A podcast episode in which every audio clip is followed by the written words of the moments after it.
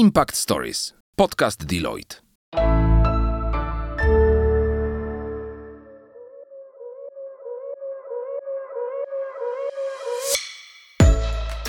Cześć! Impact Stories powstało z myślą o studentach, którzy szukają inspiracji, chcą się rozwijać i poznawać świat biznesu od kuchni. Znasz zasadę nic o nas bez nas? My też. Dlatego Impact Stories prowadzą studentki i studenci różnych uczelni z całej Polski. To aktywne działaczki i działacze organizacji studenckich, którzy na chwilę chcą się znaleźć po drugiej stronie lustra. Dzięki Impact Stories spotkają się z ekspertkami i ekspertami Deloitte z różnych dziedzin, którzy podzielą się z nimi swoim doświadczeniem i odpowiedzą na najtrudniejsze pytania.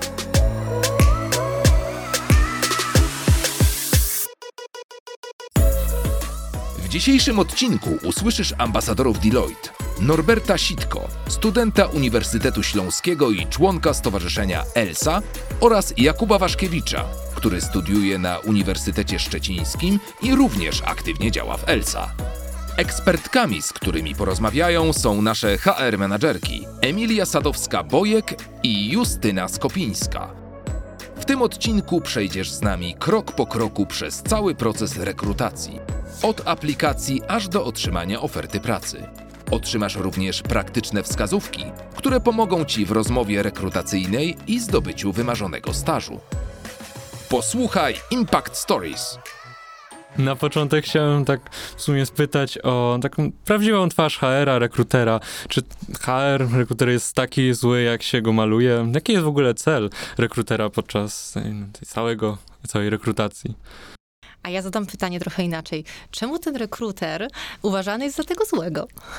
No w sumie myślę, że często z naszej przynajmniej takiej studenckiej perspektywy e, myślę, że to jest ta kwestia, że boimy się po prostu tej innej osoby, która ocenia, jest za drugą stroną albo na stacjonarnym, albo online to już w ogóle jest za, za szybą praktycznie i e, myślę, że to jest ta kwestia. Myślę, że tutaj e, myślę, że nie ma się e, czego obawiać, jeśli chodzi o spotkanie z rekruterem, e, bo my tak naprawdę jesteśmy po to, żeby wam pomóc, pomóc znaleźć pracę i my też e, pomagamy osobom, z którymi pracujemy, znaleźć idealnych pracowników. Więc e, oczywiście to jest e, stres i my to rozumiemy. Dla nas myślę, że Justyna to też jest stres, kiedy spotykamy się z kandydatami, bo różne pytania mogą nas zaskoczyć. czasem też nie wiemy, jak odpowiedzieć na wasze pytania, kiedy spotykamy się. Także myślę, że, że to jest faktycznie stresujące spotkanie dla, dla obu stron, ale, e, ale warto, warto się przełamać i e, nie myśleć o rekruterze jako o wrogu, tylko o kimś, kto chce wam pomóc. Ja jeszcze tylko dodam, że e, czasem zdarza się, że ten rekruter to nawet może trochę pomóc. E, bo zazwyczaj my, jako rekruterzy, odbywamy te pierwsze rozmowy, takie wstępne, żeby porozmawiać e, e, o, o, o pozycji, na którą rekrutujemy, o motywacji danego kandydata czy kandydatki. I potem następnie jest rozmowa z osobą już taką merytoryczną do działu, do którego rekrutuje się dany kandydat, kandydatka. No i czasami widzimy pewne obszary, które dana osoba może poprawić, aby w jakiś sposób zyskać na tej kolejnej rozmowie.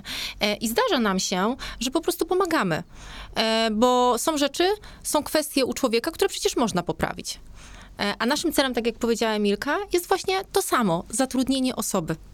Taki jest cel. To ja chciałem z kolei zapytać, jak przygotować się do takiej rozmowy rekrutacyjnej? Czy wydaje mi się, że trudno jest przygotować się tak w 100% na każdą możliwą okoliczność, więc chciałem zapytać o taki must have przygotowań. Co na pewno warto zrobić przed rozmową, żeby być dobrze przygotowanym? E, wiesz co, ja, ja, myślę, że takim mm, pierwszym czynnikiem, który warto zrobić i który mm, daje potem taką informację, jakie pytania mogą się pojawić na rozmowie, to przypomnienie sobie ogłoszenia, na które się aplikowało.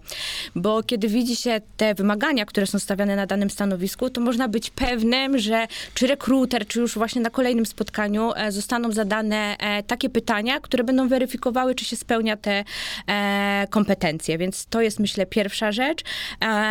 Przypomnienie sobie informacji o firmie i ze zespole, do którego się aplikuje, bo niestety czasem się zdarza tak, że spotykamy się z osobami, które albo nie pamiętają, do jakiego zespołu aplikowały, albo po prostu dają nam, nawet pamiętają, ale po prostu mm, e, też nie mając pewnej wiedzy, takiej podstawowej, e, no dają gdzieś nam sygnał do tego, że być może nie są do końca zmotywowani e, do tej pracy. A dla nas, dla rekruterów, myślę, że ten czynnik motywacyjny jest jednym z takich głównych e, czynników, które, które sprawdzamy i możemy dzięki temu też rekomendować osoby do kolejnego spotkania. To dla mnie chyba takie dwie, dwie najważniejsze porady dotyczące przygotowania do rozmowy. Y, Ja pociągnę trochę to, co ty powiedziałaś o tym przygotowaniu, bo jest taka rzecz, e, słowo kluczowe, które Emilka powiedziała w swojej wypowiedzi, dla mnie też, motywacja. E, Zazwyczaj jest tak, ja oczywiście teraz wypowiadam się z ramienia Deloitte'a, że ten rekruter czy ta rekruterka nie szukają nikogo na trzy dni, nie szukają nikogo na miesiąc, tylko szukają kogoś na stałe. Tak, żeby ta osoba przyszła, żeby ta osoba była zadowolona z tej pracy, e, żeby się rozwijała i wtedy jakby cel mamy wszyscy osiągnięty. E, natomiast i te pytania padają na rozmowie. Dlaczego tu jesteś? Dlaczego chcesz w Deloitte pracować? Dlaczego akurat na to stanowisko? Co jest dla ciebie ważne? Em, I to nie jest proste pytanie. Pytanie, co cię motywuje, nie jest wcale prostym pytaniem. Szczególnie E, dla młodych osób. Szczególnie które- młodych osób, bo one nie tak. do końca wiedzą, tak? Bo czasami jest tak, że wiele przecież osób z nas, ja też jak byłam przecież młoda, to szczerze, ja nie wiedziałam, co chcę robić.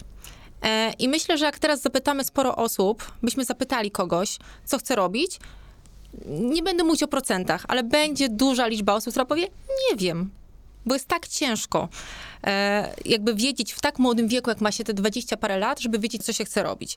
E, I naprawdę sukces jest u tej osoby, która wie, co chce robić, a tych ludzi jest naprawdę mało. Więc to pytanie jest na tyle trudne, że warto się przede wszystkim do niego przygotować przez przeczytanie ogłoszenia, czyli zobaczenie sobie, ok, to co ja bym robił na tym stanowisku, poczytanie informacji o firmie, jak dostajesz zaproszenie na rozmowę z daną osobą, to poczytaj coś w internecie o tej osobie, bo a nuż będziecie mieć wspólne na przykład pasje albo wspólne zainteresowania. To też pomaga.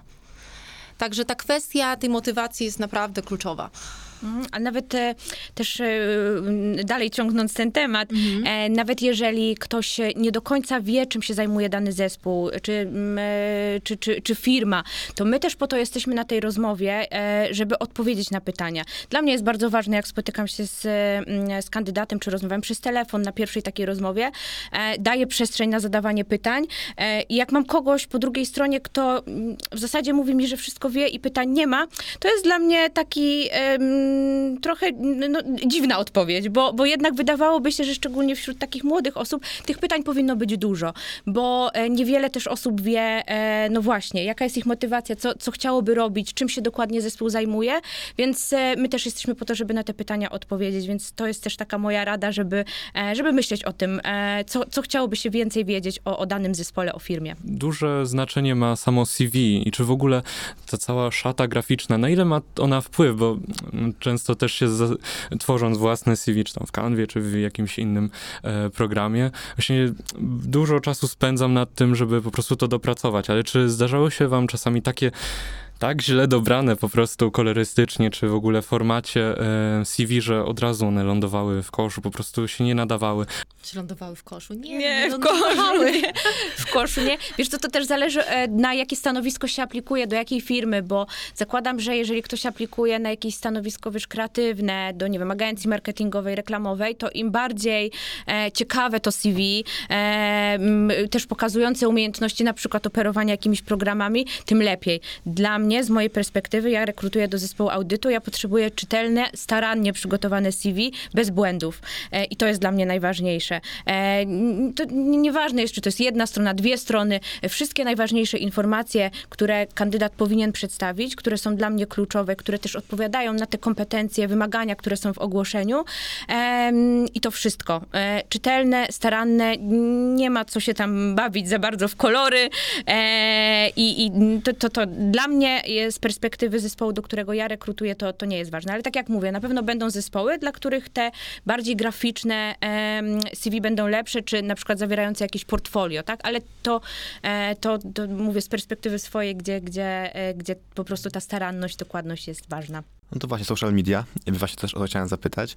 Dużo mówi się o tym, żeby dbać o nasze social media, bo być przeglądane w spotkaniach pracodawców czy rekruterów.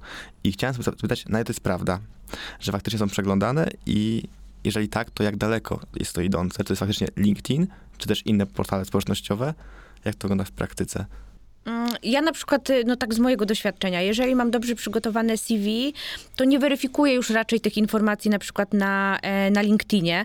Mm, Szczególnie jeśli mówimy o, o młodych osobach, tak? W przypadku pewnie doświadczonych osób to być może tak, bo, e, bo gdzieś tam jakieś certyfikaty czy rekomendacje na przykład pojawiają się, tak? E, Na, na LinkedInie, więc może być to źródło, które, mm, które weryfikuje.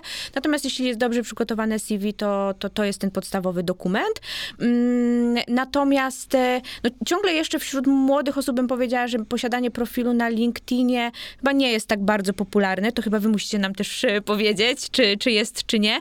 Ale chyba nie, ale chyba bym do tego też zachęcała, żeby żeby zadbać właśnie o, o taki swój profil na LinkedInie, e, bo on w perspektywie czasu się e, przyda. Im wcześniej zacznie się go budować, tym, e, tym fajniej. A my też coraz częściej sami poszukujemy osób, również studentów, czy z takim małym doświadczeniem na, na LinkedInie, więc to nie są tylko te doświadczone osoby, których już poszukujemy. Co do Facebooka czy innych mediów społecznościowych, ja raczej tego nie weryfikuję. Nigdy tego chyba nie sprawdzałam. Jeżeli chodzi, tak zauważam, że przede wszystkim myślę, że studenci takich kierunków właśnie prawniczych, to tam częściej oni się pojawiają jednak na LinkedInie, jednak już tam pewna jakaś taka renoma się po- pojawia i po prostu te osoby chcą być zauważane, w szczególności młode i już pierwsze te swoje doświadczenie tam wypisywać, więc myślę, że te osoby na pewno e, częściej się będą pojawiały na LinkedInie niż z innych kierunków, to tak. No my też e, osoby, które do nas dołączają do firmy, też zachęcamy do tego, żeby budowały ten swój wizerunek, tym bardziej, że jesteśmy firmą konsultingową, gdzie to zdobywanie klientów też jest ważne, więc przyszłościowo e, oczywiście w takim kontekście biznesowym posiadanie takiego profilu jest bardzo ważne. pojawiają się często już, już prześlemy swoje CV, ale pojawiają się później też już testy. Tam p- język angielski, no to wiadomo, że e, test, test jak test i, i trze, e, nie, nie będzie jakoś skomplikowany, ale pojawiają się takie słowa jak, e, czy takie znaczenia jak mm, test werbalny, numeryczny. O co z nimi chodzi? Możecie jakoś przybliżyć e, słuchaczom, co, co się pod tym kryje? Mhm. W pierwszej kolejności też my oczywiście możemy, ale e, też na naszej stronie e, internetowej są testy próbne, które można wykonać przed podejściem do tego prawidłowego testu, więc wszystkie osoby, które, e, które będą zaproszone do nas do, do tych testów, albo nawet nie, mogą z tych próbnych testów skorzystać, więc, e, więc do tego zachęcamy. E, no cóż, testy werbalne to testy takiego, takiej umiejętności e, czytania ze zrozumieniem, weryfikują taką kompetencję, która jest u nas bardzo ważna. No i drugi test to test numeryczny, który sprawdza taką umiejętność logicznego, analitycznego myślenia, e, liczenia. E, e, jest też ograniczenie czasowe, więc pokazuje trochę umiejętność e, pracy e, pod presją czasu. No jeżeli numeryczny i liczenie, to czy humaniści się dobrze w tym odnajdą, czy... A dlaczego Czy- nie? No nie, Humanista to- nie oznacza, że nie umie liczyć. Ja to wiem, ale, ale może mieć z tym problemy. E, Wiesz co, y, trochę, mm, trochę też jest tak, że mm, trochę jak z tą rozmową z, e, z rekruterem. Ten test z jednej strony jest elementem procesu rekrutacji, ale powinien być też wskazówką dla kandydata, nad czym powinien pracować. Więc jeśli e, faktycznie wychodzi, e, że któraś, któryś z tych elementów jest słabiej oceniony poprzez ten test, no to jest już sygnał, że nad czymś warto, e, warto popracować. Em, i, i, I czy też e, informacja dla zespołu, który rekrutuje i przyjmuje daną osobę, że na jakiś element trzeba zwrócić uwagę, w jakimś aspekcie wspierać daną osobę. Ale myślę, że to nie jest nic e, strasznego. Ja mm, e, aplikując do Deloitte również e, przechodziłam ten test, a jestem humanistką. jestem tutaj, więc jakoś tam mi poszło. Pamiętajcie, że to też nie jest tak, że trzeba mieć 100% e, tego wyniku i wtedy jest się przyjętym do Deloitte, tylko oczywiście my te progi obniżamy w zależności od e, stanowiska, na jakie rekrutujemy. Okej. No, Sam jestem mm, humanistą, to może tak. Przecież różni- prawników mamy bardzo dużo, bo No. mamy również dział legal. No, prawda, prawda.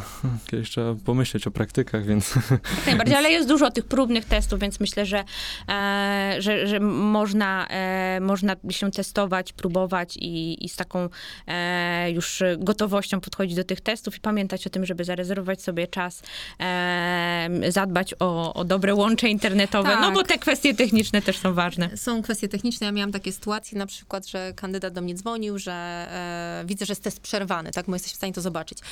No i e, dzwonię do tego kandydata i mówię, ale to co się stało? No jechałem pociągiem, e, no i przerwało mi internet. E, no to są takie testy, że wiecie, no studiujecie i pewnie takie testy też macie, na zasadzie, że pytań jest dużo, a czasu jest zawsze mniej. Więc dobrze to w skupieniu po prostu robić i zapewnić sobie to łącze internetowe. To ja chciałem zapytać o taki temat, wydaje mi się, że dla niektórych osób tabu. Chciałem zapytać o ewentualne oczekiwania finansowe podczas rozmów rekrutacyjnych. Mam takie wrażenie, że my studenci czasami boimy się e, zapytać o to potencjalne wynagrodzenie i chciałem zapytać, jak się przełamać w takim razie, jak nie mieć wątpliwości, nie mieć e, obaw, żeby o to zapytać dokładnie. Ale to zazwyczaj my pytamy.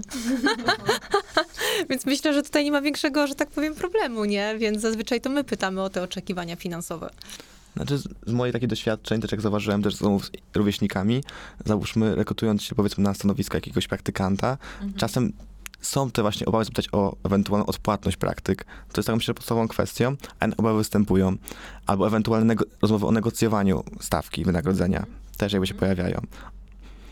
Znaczy, na pewno, jeżeli chodzi praktyki, które my oferujemy, mówiąc o naszej firmie, no to oczywiście są płatne, więc tutaj, e, jeżeli się e, słuchają nas potencjalni chętni e, do praktyk w Deloitte, no to się nie musicie zadawać tego pytania, nie musicie się bać, jakby praktyki są płatne.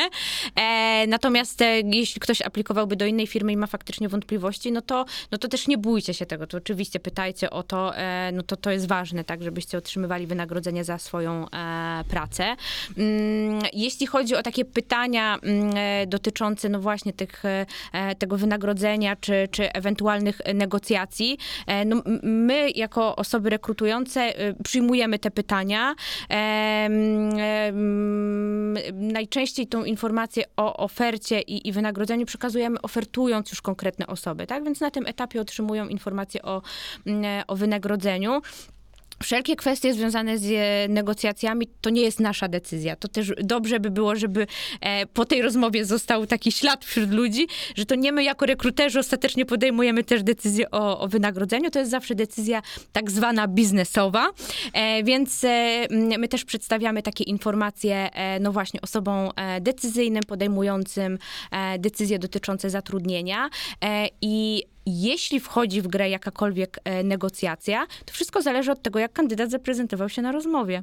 E, jeśli zaprezentował się dobrze i jego kompetencje wskazują na to, że mógłby otrzymać wyższe wynagrodzenie, to, to, to, to jest to możliwe. Natomiast e, warto, żeby też myśląc o nas jako o Deloitte, mm, to myślę wziąć pod uwagę, że my nie składamy niskich ofert, to znaczy składamy takie oferty, które są zgodne z naszymi widełkami, nie obniżamy ich, nie zostawiamy tutaj takiego pola do, do negocjacji i, i po to dlatego, i dlatego składamy niższe oferty.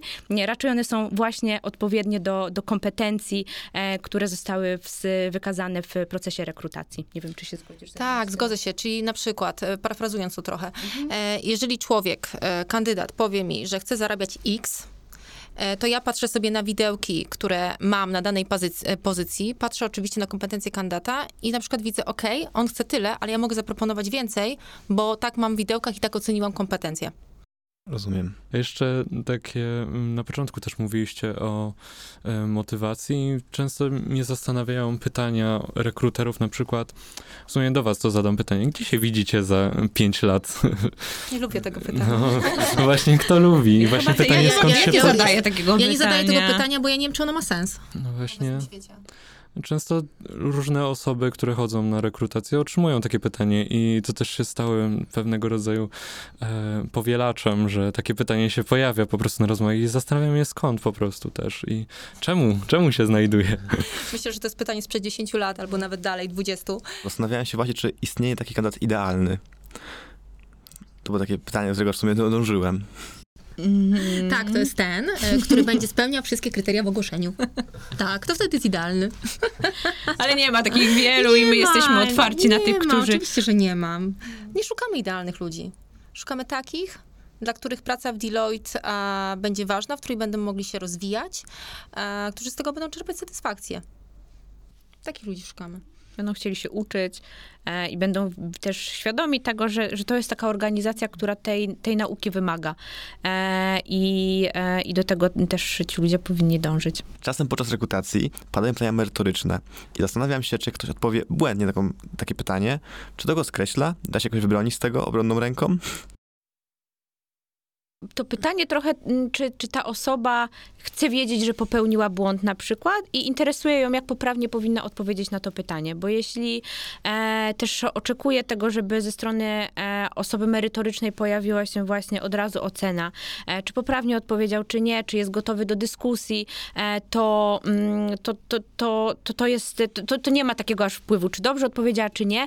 Bardziej też trochę chodzi o to, e, żeby wykazała się taką umiejętnością y, analitycznego myślenia i też y, tego, w jaki sposób do rozwiązania dochodzi, bo e, rozwiązanie może nie być poprawne. Pytanie, czy rozumie w ogóle to pytanie zadane i czy kombinuje, e, jak, jak dojść do rozwiązania właściwego. Więc taka finalna odpowiedź nawet na pytanie merytoryczne pewnie nie jest taka istotna. Chodzi też bardziej o podejście i myślenie tej osoby do odpowiedzi na to pytanie. Tak, przeprowadzamy nawet takie rozmowy właśnie z kandydatami w oparciu o tak zwane case study, e, gdzie kandydat, przeprowadzamy kandydata przez proces myślowy e, i nas właśnie interesuje, jak on myśli. Czasami nie do końca chodzi o rozwiązanie, ale jest jeszcze jedna rzecz, która jest kluczowa, bo e, my bardzo często pomagamy kandydatom, czyli jeżeli kandydat źle odpowiada, to my próbujemy naprowadzić na, na dobrą odpowiedź. I zwracamy na przykład na to uwagę, jak kandydat reaguje na feedback. E, Bo czasami jest tak, że mówimy, słuchaj, to jednak nie jest ta odpowiedź, inna jest odpowiedź. E, I, i, a kandydat broni jednak swojej odpowiedzi, że on ma przecież rację. Więc może warto czasem jednak zastanowić się, mm, może jednak ten rekruter ma rację. E, i, To on zna odpowiedzi. on zna odpowiedzi, a miałam takie sytuacje, że po prostu ktoś brnął w swoją odpowiedź, mimo że ona była zła. Ale z jakiegoś powodu brnął. Już Bo- wydawało mu się, że może to jest takie zadanie na y, pokazanie, że że stoi przy swoim i umie obronić Właśnie wiesz, swoje zdanie, nie?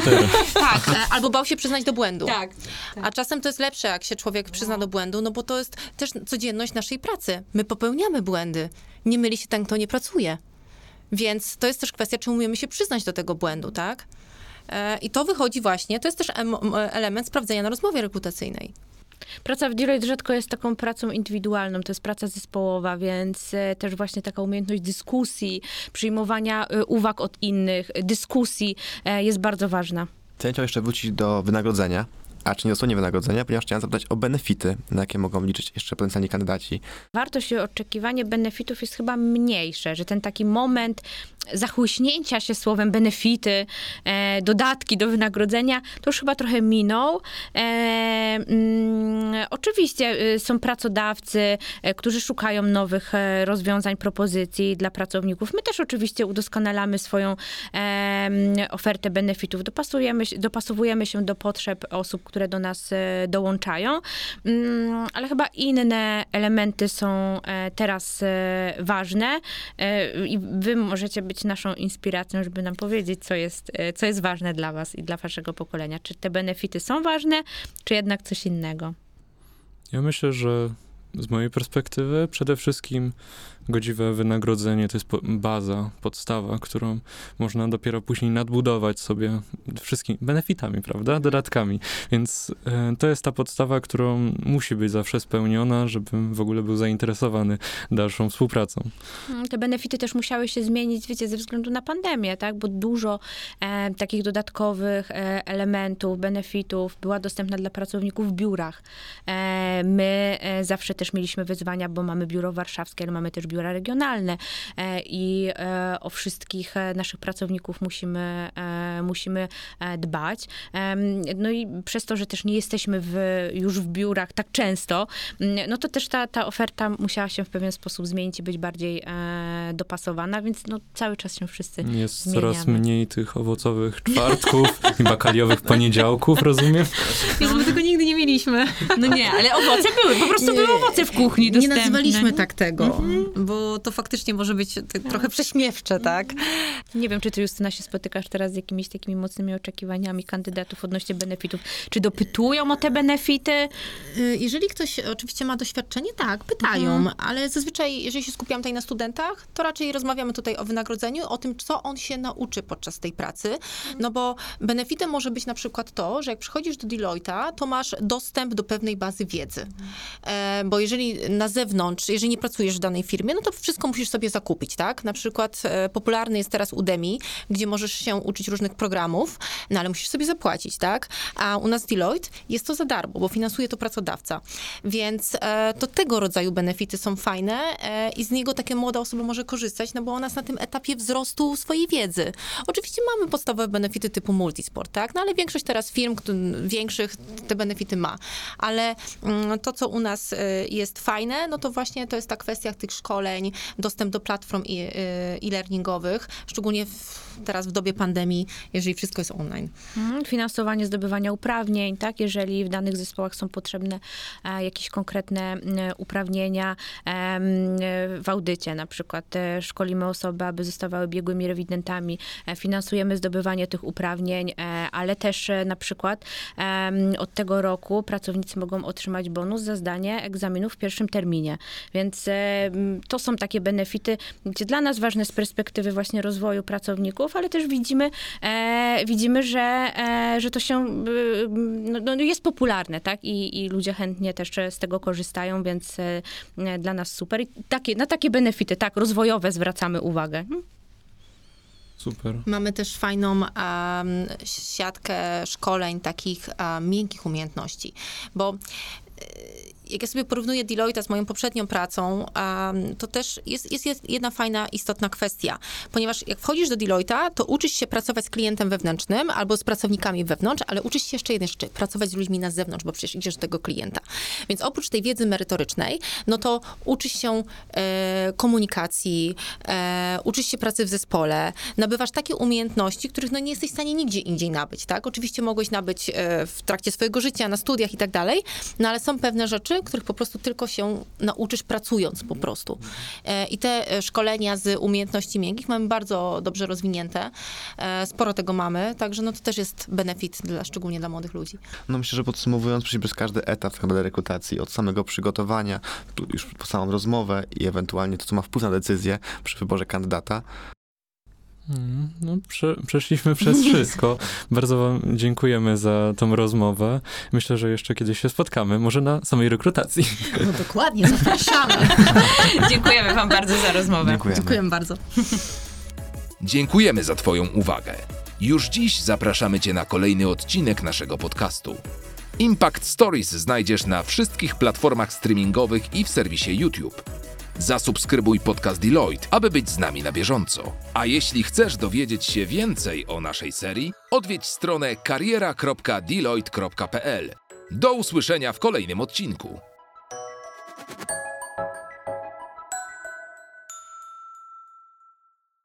Impact Stories. Podcast Deloitte.